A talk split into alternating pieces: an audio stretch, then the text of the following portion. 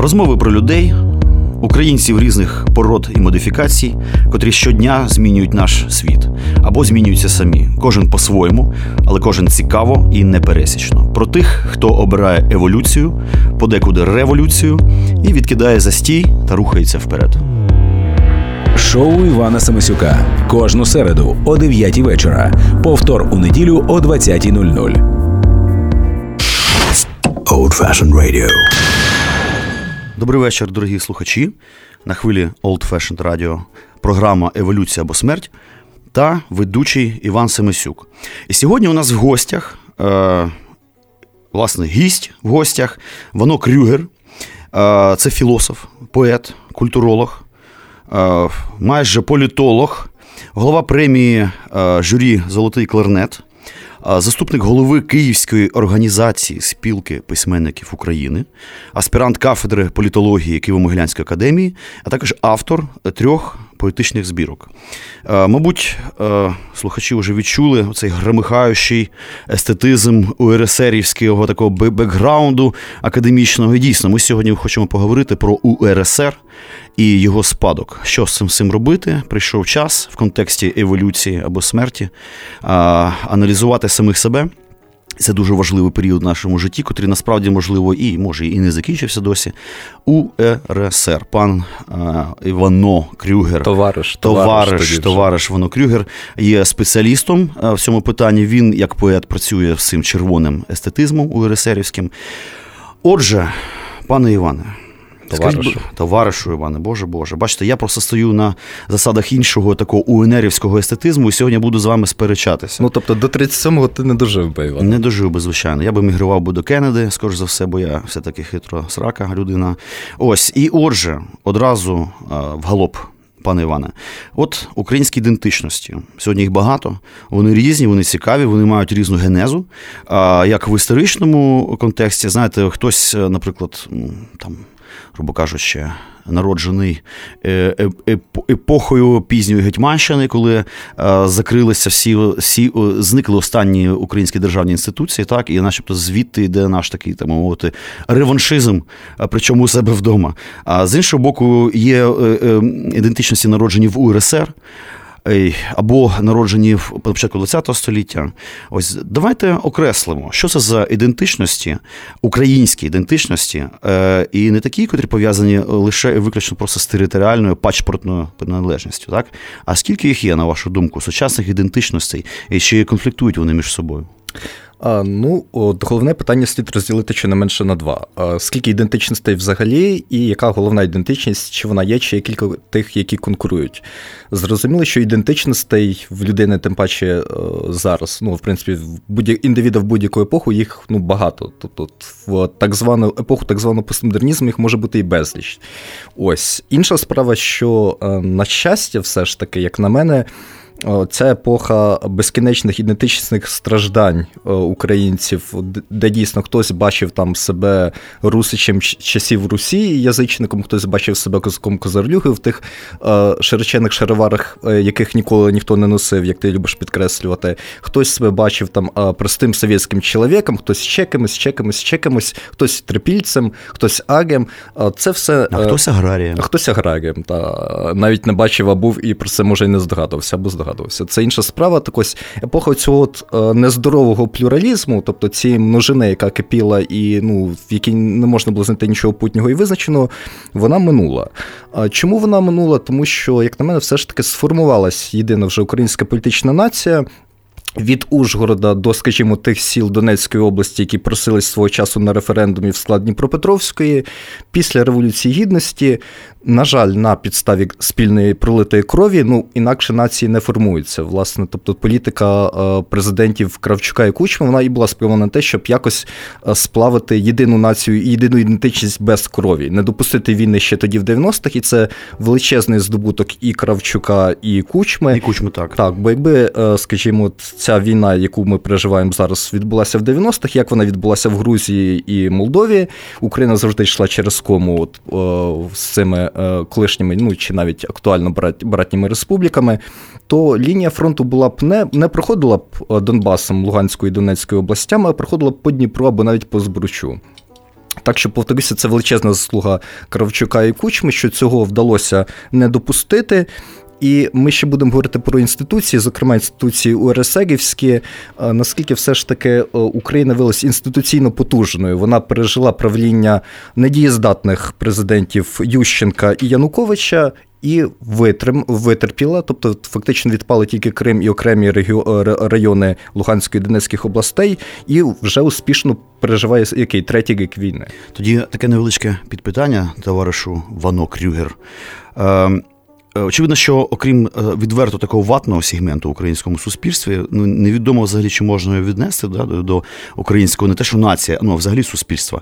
А інше суспільство, не ватне, скажімо так, воно все одно ж неоднорідне. Так? І ці українці, вони бачать себе дуже по-різному.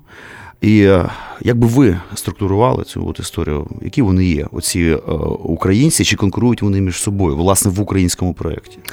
Як на мене, вже не конкурують, і, повторюся, це дуже добре, тому що консенсус після Революції Гідності, він знімає всі ці штучні і кон'юнктурні протистояння, знову ж таки, на підставі якогось історичного бекграунду, на підставі мовного, релігійного, etc. Власне, все те, що Дугін, Затулін і, скажімо, Марков, вони роздмухували протягом всіх 90-х і 2000-х, воно все не спрацювало, знову ж таки, на щастя. Це про що говорить? Про те, що ці товариші відвертими виявилися непрофесіоналами, або там шизофреніками, або просто концептуально це все не робе. Тобто вони в полоні ілюзії відносно України, чи як? Почну з останнього. Дійсно, так звані російські експерти з українського питання, вони виявилися надзвичайно далекими від самого українського питання. Вони неадекватно оцінювали. Вони, якщо підсумувати, вони всі виявилися в полоні власних ілюзій, власних міфів, які вони спочатку витворили як якісь пропагандистські кліше штампи, а потім таке враження, що вони самі в них увірвали. Про те, що Україна – це дійсно вигадка австрійського, чи польського, чи американського, чи якого там ще генштабу, про те, що всі тут бажають воз'єднання з Росією, про те, що достатньо тільки підштовхнути, і тут миттєво утвориться федералізм, і двомовність, і позаблоковість, і ще що там, да, в Єврозес, etc. Як виявилось, тобто жоден з цих пунктів, він українському суспільству переважній, абсолютній переважній його частині, переважній більшості просто-напросто не потрібен. Не потрібен офіційний статус для російської мови, не потрібен федералізм і не потрібна позаблоковість, і не потрібне членство в Єврозес. Товаришу Іване, я збиваюся на свою УНРівську естетику. Товаришу Іване, а це не здається вам це взагалі парадоксальним, тому що начебто кордони інформаційного простору між Україною і Росією, там, за часів того ж таки УРСРу, і 90-ті роки, 2000-ті, були доволі розмиті. Їх і не було, фактично, єдиний інформаційний простір. А як так вийшло, що ці всі товариші, незважаючи на те, що вони мали тут свої, жалкі, мацаки, в принципі, вони тримали руку на пульсі, це, можливо, їхня ГБшна професія, як так вийшло, що вони, що існує окремий кластер дуже важливої інформації, якої вони просто не знали? Вони просто нічого спільного з радянським проєктом як так не мають. До цього зараз повернемося, я думаю. Дякую, дорогі слухачі. Зараз ми презентуємо вам, мабуть, що гімн УРСР, про котрий вже всі забули. Послухаємо, як він звучав. Я пам'ятаю, коли ще вчився в школі. На деяких заходах, лінійках класних, була така історія. Всі ми знали, звичайно, гімн Радянського Союзу, а от гімн УРСР якось не відбився. Але це теж цікаво, давайте його послухаємо і згадаємо. Old Fashioned Radio.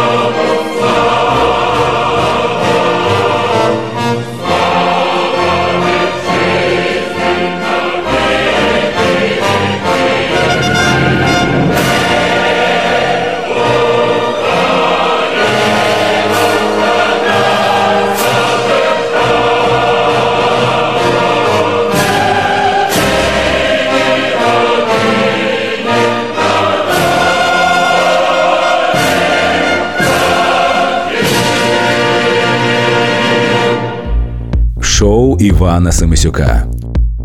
Добрий вечір, дорогі слухачі. Знову проєкт «Еволюція або смерть» на Old Fashioned Radio. І наш гість Вано Крюгер, філософ, поет, культуролог, людина, котра працює з УРСРом, спадком УРСР, перш за все, як творча особа, але цей людина з академічним бекграундом, аспірант кафедри політології, тобто без 5 хвилин кандидат наук з політології. Отже, ми продовжуємо обговорювати УРСР зараз. Це все-таки ми дійшли висновку. Це прокляття чи сиротівне коло для української державності, для українського державного проєкту? Перш за все, я прокоментую гімн. Ці прекрасні слова написав Павло Григорович Тичина, що вже ознака якості. І хоча б тому, що авторство належить одному з наших найкращих поетів, а як на мене, першому з найкращих поетів ХХ століття, уже тому цей гімн не варто забувати, щонайменше. І повертаючись до питання, чому ужасно далекі вони оказалися від українського вопроса, і Дугін, і Затулін, і Іжи з ними, це, повторюю свою ключову тезу, вони не мають чого спільного з радянським проєктом. Той же самий Олександр Гельєвіч Дугін в радянські часи – це учасник підпільного окультного езотеричного кружка «Южинський кружок» Мамлєєва, який був в найбільшій опозиції до радянської влади. Там для того, щоб трошки загострити ситуацію, можна сказати, в більшій опозиції, аніж, скажімо, Василь Стус, до прикладу. Аж так? Так, просто що Стус поплатився за це власним життям, а Олександр Гельєвіч вирулив в результаті на спікера політичного мейнстриму сучасної Російської Федерації. Йому призначили таку роль, принаймні. І уже це свідчить про те, що сучасна Російська Федерація, і це не тільки моя теза, про це багато писали і Олександр Еткінд, і Михайло Ямпольський, і багато інших сучасних, вже навіть не російських, а світових мислителів, філософів. Сучасна Російська Федерація не має нічого спільного з Радянським Союзом, попри всю свою автолегітимізацію і автоміфологізацію як правонаступник, всі ці імперські потуги, вони не несуть того просвітницького заряду, який був в Радянському Союзі, і який саме тому був і в УРСР. І повертаючись вже до питання щодо інституції, УРСР – це якраз не тягар. Тобто сучасна Україна є безпосереднім продовженням УРСР, а не УНР. УНР не вдалося, власне, втілити свій проєкт, не вдалося Карпатській Україні, не вдалося українській самостійній соборній державі. Єдиний де-факто успішний національний державний проєкт, знову ж таки підкреслю, в радянському виконанні, по факту, це УРСР. Всі інституції успадковані від УРСР. Я не хочу ідеалізувати. Найменше, що хочу робити, це ідеалізувати УРСР, зображати радянські часи раєм. Питання, власне, проєкту, його базових амбіцій і не того навіть, що є, чи було, а того, що мало б бути. Тобто, власне, амбітність проєкту, цей фронтир, горизонт очікуваного, горизонт того, що має бути побудовано. Ось, і завершуючи цей блок, те, що Україна проіснувала всі 90-ті роки в мирних, в тяжких економічно, але в мирних все ж таки умовах, збереглася. Те, що Україна змогла вийти і війти в тренд загальноєвропейський, тобто економічного процвітання початку, середини 2010-х, початку 2000-х. І те, що Україна успішно витримує 3 роки війни, а перед тим ще правління 2 недієздатних президентів Ющенка і Януковича, це все заслуги інституцій, які успадковані від УРСР, і дуже добре, уміло розвинуті і використані Кравчуком і Кучмою. Кучмою, перш за все. Товаришу Іване, а чи не натякаєте ви на те, що це, можливо, з одного боку, начебто проєкт РСФСР не відбувся, так? Він гавкнувся, а якраз Україна, начебто, і єдина, хто, можливо, так, зберігла, скажімо так, вийшло із УРСР без інституційних втрат. Виходить так, тому що там демонтований РСФСР, а УРСР, начебто, він і не закінчився досі. Ми це бачимо, так, якщо інституції всі працюють, котрі, в принципі, народилися тоді. Тобто, що виходить? Це така якась... Чи була конкуренція між цими проектами під час існування Радянського Союзу? Це дуже важливе питання. УРСР, РСФСР.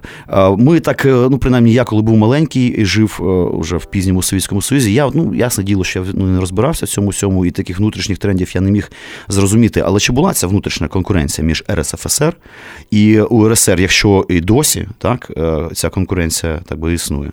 Ну, все ж таки, так чи інакше, Радянський Союз... Конкуренція номенклатур, так. Конкуренція культурна. От про що говорю. Все ж таки, так чи інакше, Радянський Союз – це імперія, в якій є метрополія, Москва, яка на найприливішому становищі, так, і є колонії, які, знову ж таки, не експлуатуються, бо це дуже, знову ж таки, це радянський пропагандистський штаб на експорт для бідних. Про те, що от імперія – це тільки метрополія, яка винятково експлуатує колонії. Імперія – це завжди пакт між елітами метрополії і елітами колонії, який передбачає взаємні права і обов'язки. Даруйте, а в чому українськість наших євросерішних еліт? В чому вона полягала? Тому що я знаю, що дуже багато еліт управлінських, вони експортувалися, імпортувалися, як це правильно, в цьому контексті з Москви по різноманітних рознарядках.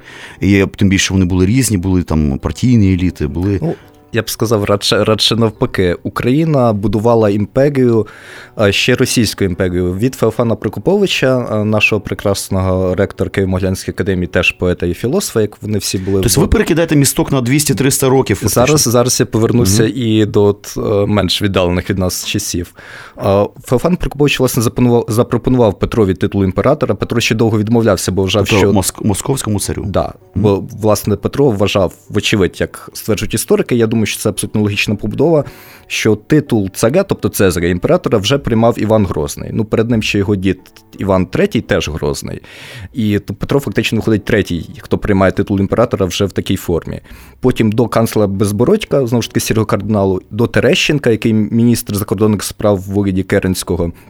Українці завжди розбудовували імперію. Чому? А вони ідентифікували себе як українці чи ні? Імперія – наднаціональний проєкт в принципі. Тут важливо про це пам'ятати. Коли імперія починає скочуватись в бік націоналізму, як це трапилось в останні кількадесят років, скажімо, Російської імперії, або, знову ж таки, в останні кількадесят років Радянського Союзу, це свідчить, ну, як на цих двох прикладах можна зрозуміти, це свідчить про її близький і скорий занепад. Ну, як це, знову ж таки, і трапилося. І так само в Радянському Союзі, повертаючись вже до менш віддалених від нас часів, від Хрущова до Горбачова українці фактично, ну, від половини до двох третин політбюро. Це і сам Хрущов, і Пономаренко, і Підгорний, і Шелест, і Щербицький, і Черненко, і Брежнєв, знову ж таки, який перетягнув там, як мій викладач з етнополітології жартував, і, звісно, в цьому є доля жарту, останнього якогось провідника з Дніпродзержинська він перетягнув в Москву. І в результаті, станом на розвал Радянського Союзу, найбільшою етнічною групою в Москві були якраз українці. Другою були вихідці з Кавказських республік. Українці там 30 чимось, вихідці з Кавказських республік, ну, трошки менше, теж 30 чимось. Інша справа, вони всі стали росіянами уже після розпаду за нового перепису. Угу.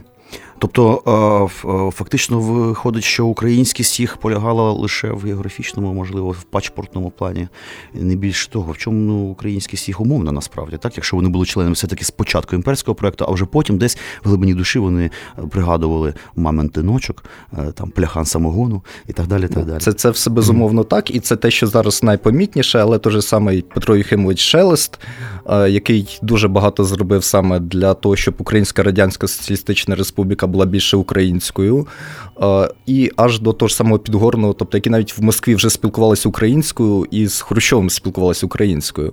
Тобто тут... О, це для мене новина. Тут дуже по-різному. Ну, тобто тут йдеться про неформальне спілкування, перш за все. Товаришу Іване, зараз ми послухаємо пісню зі спадку УРСРівського, естетичного. Яка це буде пісня? «Краю, мій рідний край». Будь ласочка, дорогі слухачі. Old Fashioned Radio.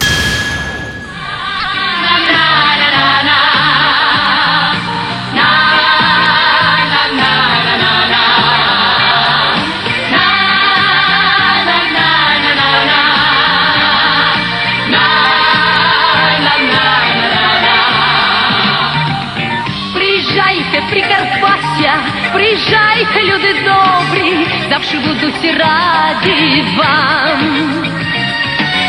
хлібом сіллю вас зустрінуть, хай ми пісню заспівають, шану нашим світлим дням.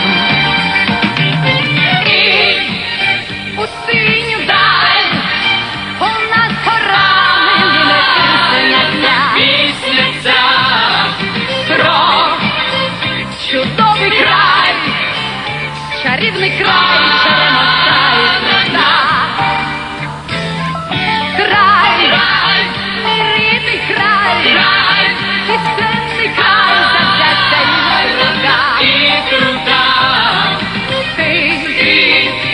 моя любов, ти рідна матінко, моя земля.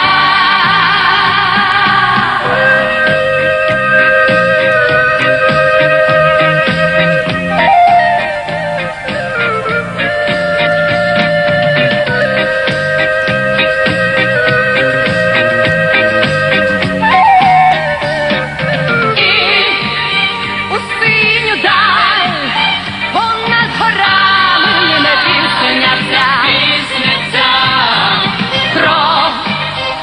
чудовий край, чарівний край, черемоса і труда. Край, мій рідний край, пісенний край, завзяття і труда. Ти, моя любов, ти рідна матінко, моя земля.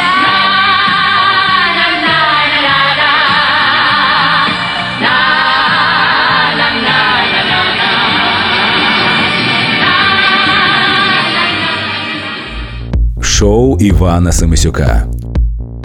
І знову вітаємо вас на хвилях Old Fashioned Radio. Проект «Еволюція смерть». Наш гість Вано Крюгер, поет. Не забуваємо про це. Я думаю, що пан поет нам зачитає. Товариш поет зачитає нам дещо. Іване, втік би ти в еміграцію, Троцький втік в еміграцію. Допомогло йому герой Радянського Союзу, товариш Рамон Меркадер, наздогнав і загнав Альпіншток в потилицю. Товариш Іване, розумієте, річ у тім, що я до певної міри є вашим опонентом. От, я стою на абсолютно інших засадах, я навпаки стою за те, щоб реконструювати унерівський естетизм, унерівський спадок, а якраз цей якомога швидше демонтувати. Але чисто такий антропологічний інтерес, ну, його не можна відкидати, це корисно, треба знати, що взагалі відбувається, і не жити в своїх якихось лакунах. Власне, постає питання. УНР, УРСР, що спільного, в якому сенсі? В сенсі в тому, чи не є УРСРом вимушеним таким кроком імперії для того, щоб у цей державницький інстинкт, котрий був проявлений на початку ХХ століття в цих всіх змаганнях за незалежність, все-таки його якось тримати, дати, як би мовити, пряник. Каналізувати. Безумовно. Тому що, якби не було цієї базової амбіції державотворення, тодішні каприли, зокрема, і в УНР, і в Гетьманаті, то не було б і УРСР, а було б там кілька областей, ну, скажімо, як Брянська, Курська, Воронезька, ецетера, ецетера. Як Ленін сказав. Тобто Київська область Російської Федерації. Так. Абсолютно. Ну, але оскільки, тобто, все ж таки ця амбіція була заявлена і доволі потужно, бо УНР все ж таки отримала міжнародне визнання, на відміну від, скажімо, Білоруської Народної Республіки. Це була фікція чи дійсно? Ну, наприклад, ООН, так, членство України в ООН, як країна-засновник, власне. УРСР, знову ж таки, між іншим. УРСР. Країна-засновниця, так. Країна-засновниця. Але що це було? Можливо, це була технологія Радянського Союзу для того, щоб мати більше, наприклад, голосів, в тому ж таки ООНі. Чи це дійсно мало який-то фактичний підмурок?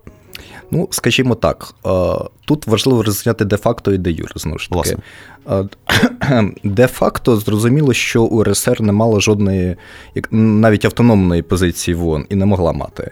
Скажімо, першим народним комісаром закордонних справ, ну, коли цей пост було відновлено, тобто я вже про 40-ві роки кажу, був не доктор Мануїльський, чий монумент знесли якраз під час Революції Гідності, а Олександр Євдокимович Корнійчук, мій колега по спілці письменників, який двічі її очолював, і лауреат п'ятиразової сталінських премій. Серед українців це абсолютний рекорд. Ну, і серед письменників більше тільки в улюбленця Сталіна, поета Сімонова, в нього 6 сталінських премій. От, до речі, в іншого видатного українця Трохима Денисовича Лисенка, великого спеціаліста з генетики, в нього тільки 3 сталінських премії. Це так, між іншим. Так ось, Олександра Євдокимовича Сталін і відсторонив з посади народного комісара закордонних справ УРСР саме через те, що Олександр Євдокимович намагався проводити незалежну політику. Ну, хоч трохи незалежну політику. Чому незалежність ця... Ну, для цього треба підняти архіви, які поки що все ж таки закриті, бо архіви в Москві, а не в нас. Але ну, сам факт доволі показовий, бо Мануїльський, скажімо, Сталіна влаштовував повністю і на всі 100. От Корнійчук, Сталіна, а знову ж таки, тобто Корнійчук – це улюбленець Сталіна як ну, драматург, але як, скажімо, от, політик, він виявився йому не, як це назвати, незручним. Скажімо так. І все ж таки, повертаючись до інституцій, демонтувати інституції УРСР не вийде, бо це ті інституції, на яких тримається українська державність. Тут йдеться радше про символічне наповнення якесь. Тобто... Чи ефективність інституції, постає питання дуже важливе, в наш час? Від словами товариша Сталіна, других не работайте з етіми.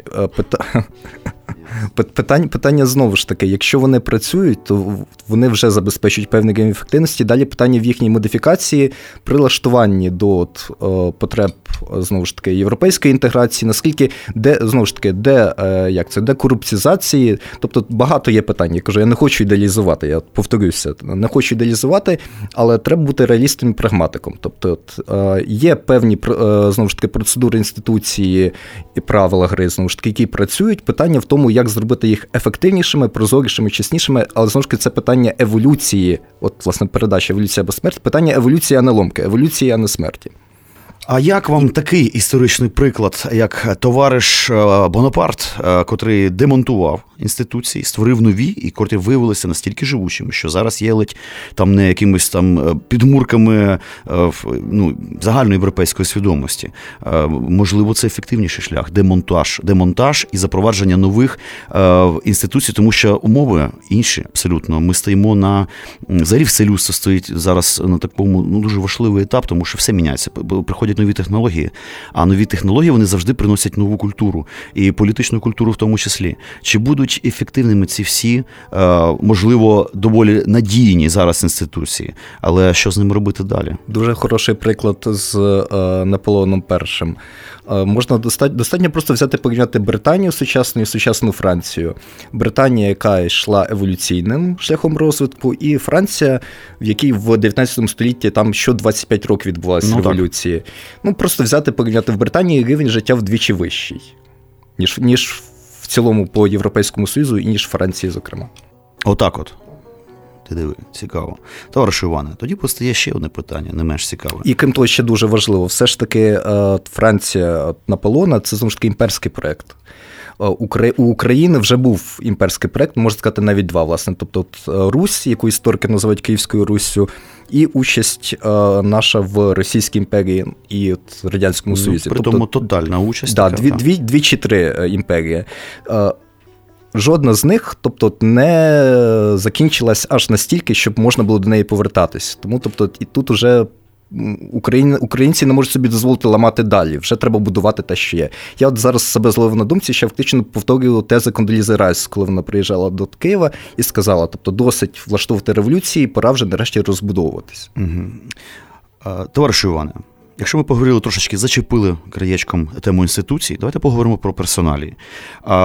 Скажімо так, список, не список, ну якесь коло видатних діячів УРСР, що доклали ну, зусиль для збереження, скажімо так, українства в лапках, так як якогось такого культурного і політичного проєкту. Чи були такі люди, котрі відстоювали український в будь-якій формі інтерес там, в Москві?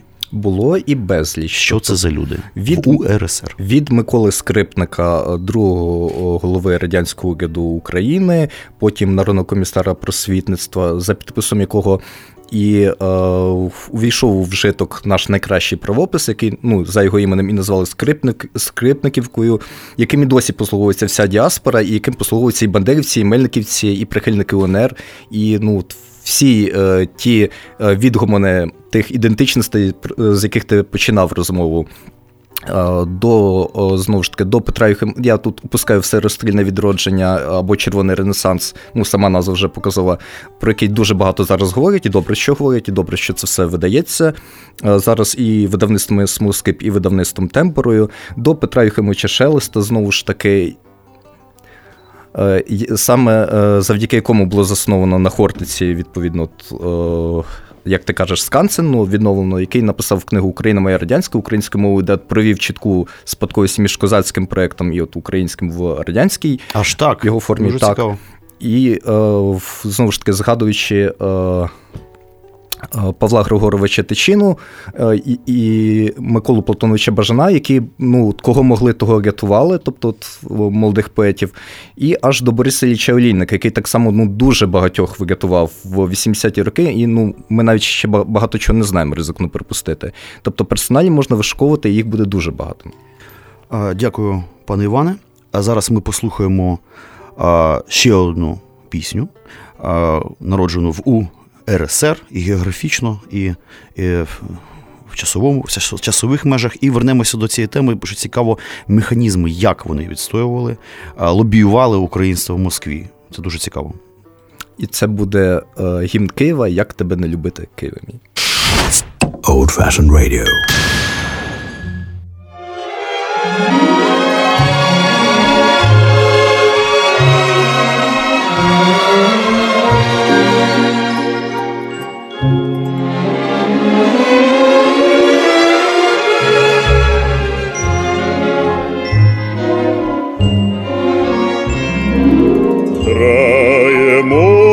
Зелене, тихий день до гора,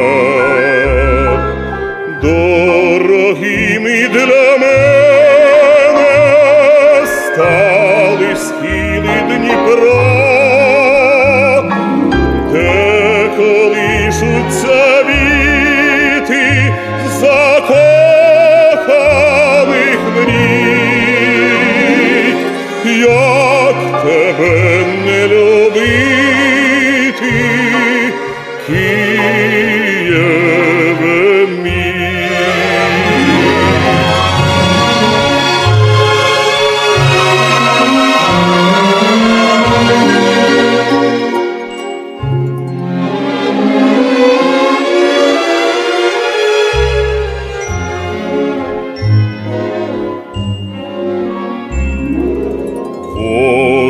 Дивляться кани, серце в них перелю.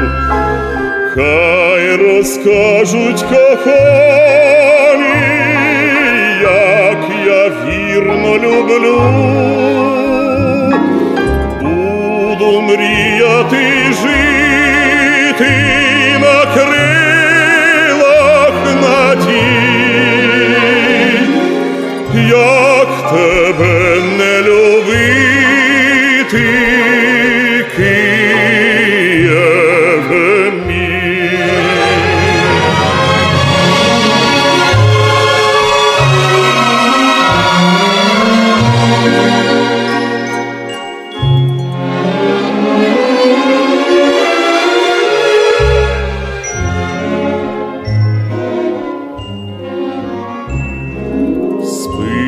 Натомлене місто мирним лагідним сном, ген вогні, як намисто, розцвіли над Дніпром. Вечорі в оксамиті, мов щастя.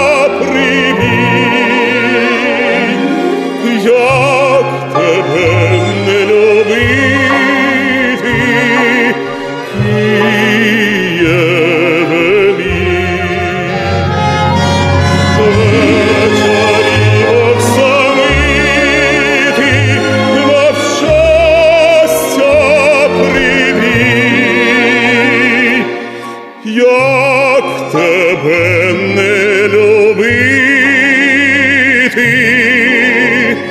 Києве.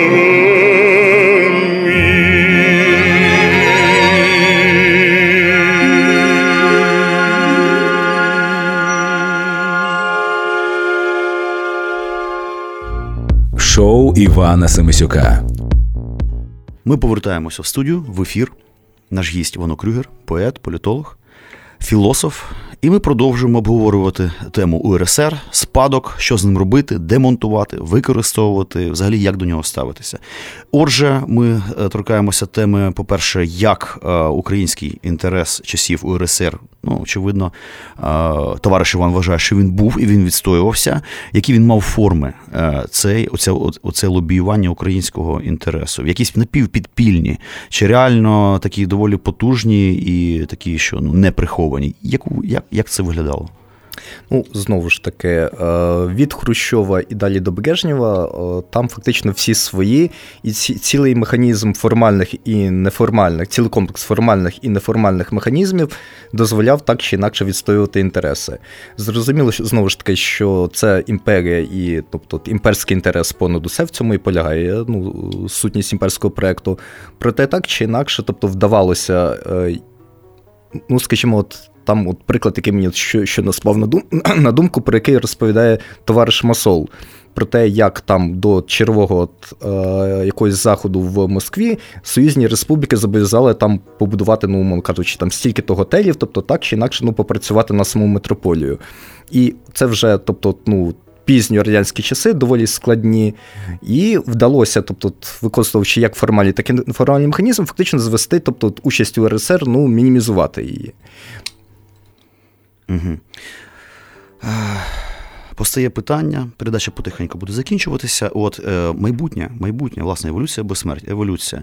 Що робити з цим усім спадком? Тому що, з одного боку, педалюється тема УНР, і я є прихильником якраз цього вектору. А з іншого боку, ну, очевидно, що треба щось робити. Що робити з цим, скажімо, ну, з інституціями ми так плюс-мінус розібралися.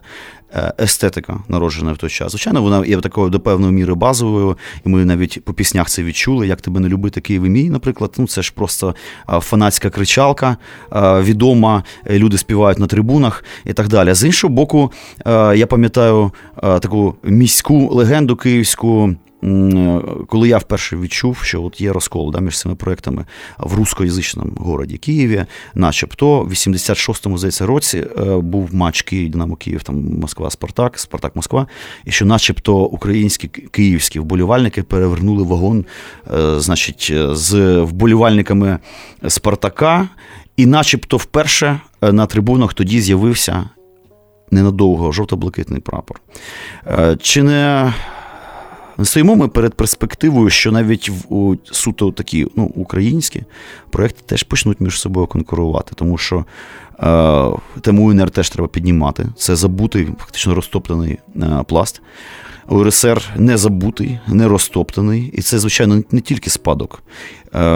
Але, ну, до певної міри тягар. Там є і свої мінуси. Що це за мінуси? Що в УРСРівському спадку нам заважає в майбутньому? Можливо, щось варто, з вашої точки зору, підкоригувати в ньому, щоб використовувати його ефективно, і щоб він не був дійсно тягарем. Тобто, що це було б рятівне коло, так, але щоб воно було зроблено не з граніту, власне, а з гуми.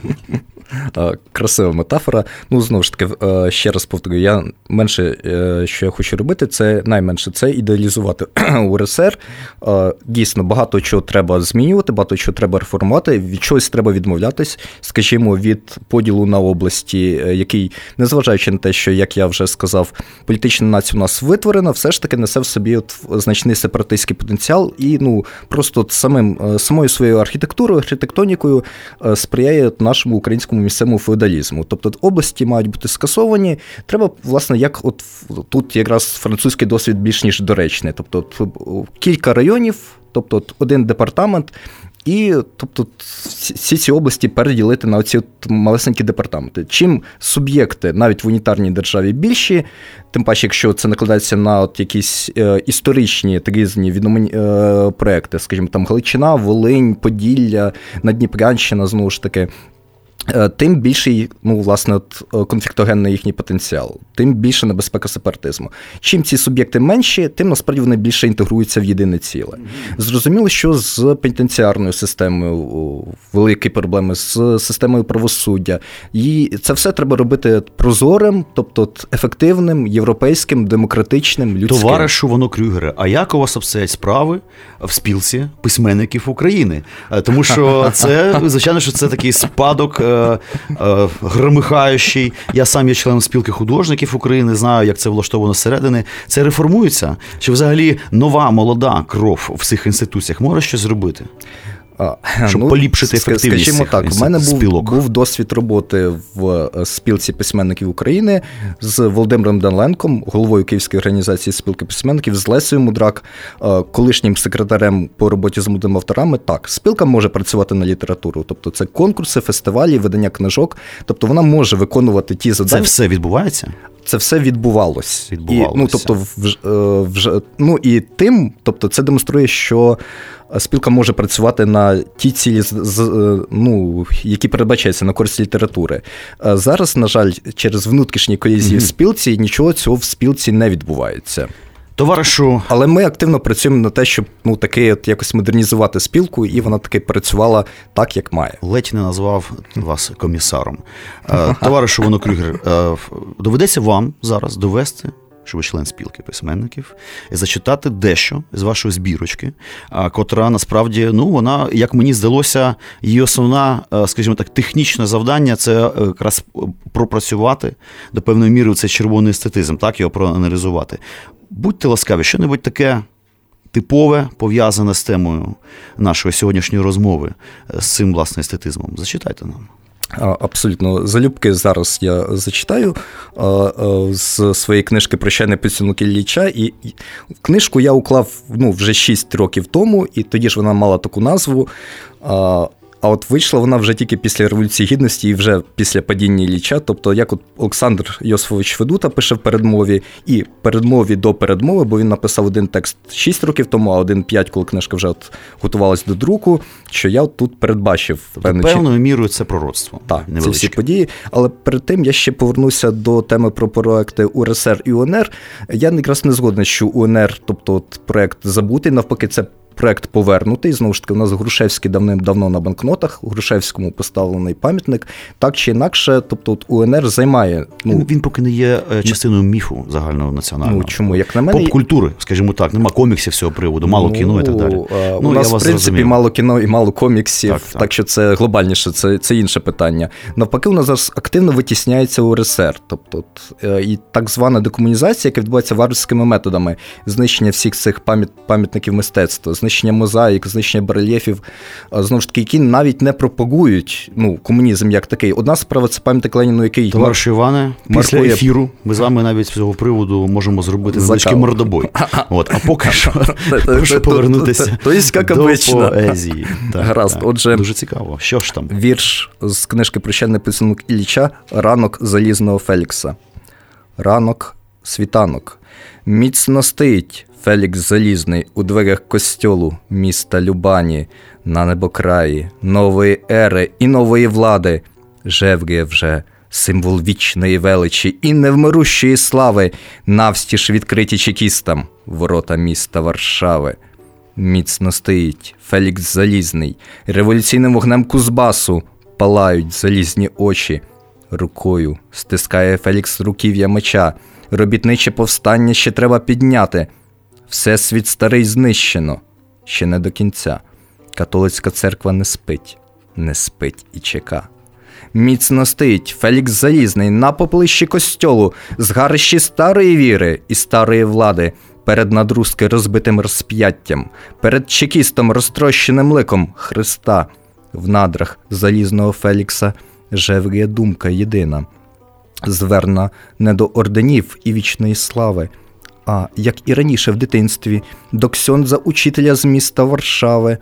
Отче, як міг Бог померти від ран, цвяхів і списа, як він міг померти, не в сутичці з ворогом, не від меча, як чобітчика зміг роздушити Христа.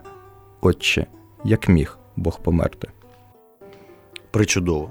Просто супер. Дорогі слухачі, на цьому хотілося б дуже ще поговорити. Тут можна не одну годину, в принципі, піднімати і болючі, і цікаві теми. З мордобоєм, або з кавою. Це вже залежить від виховання. І з кавою, з мордобоєм. І харизми. Ось, я думаю, що на цьому ми наш ефір завершуємо. З вами була програма «Еволюція або смерть» на Old Fashioned Radio.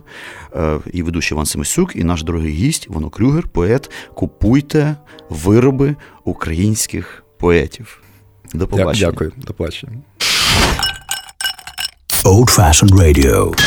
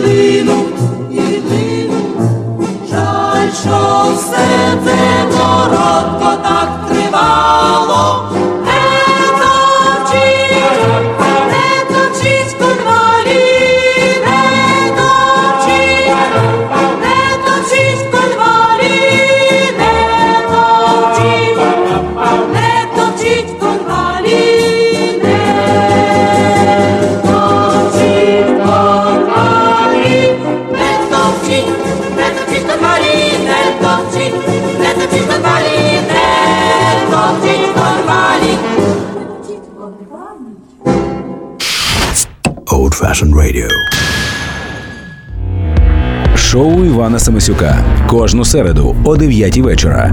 Повтор у неділю о 20:00.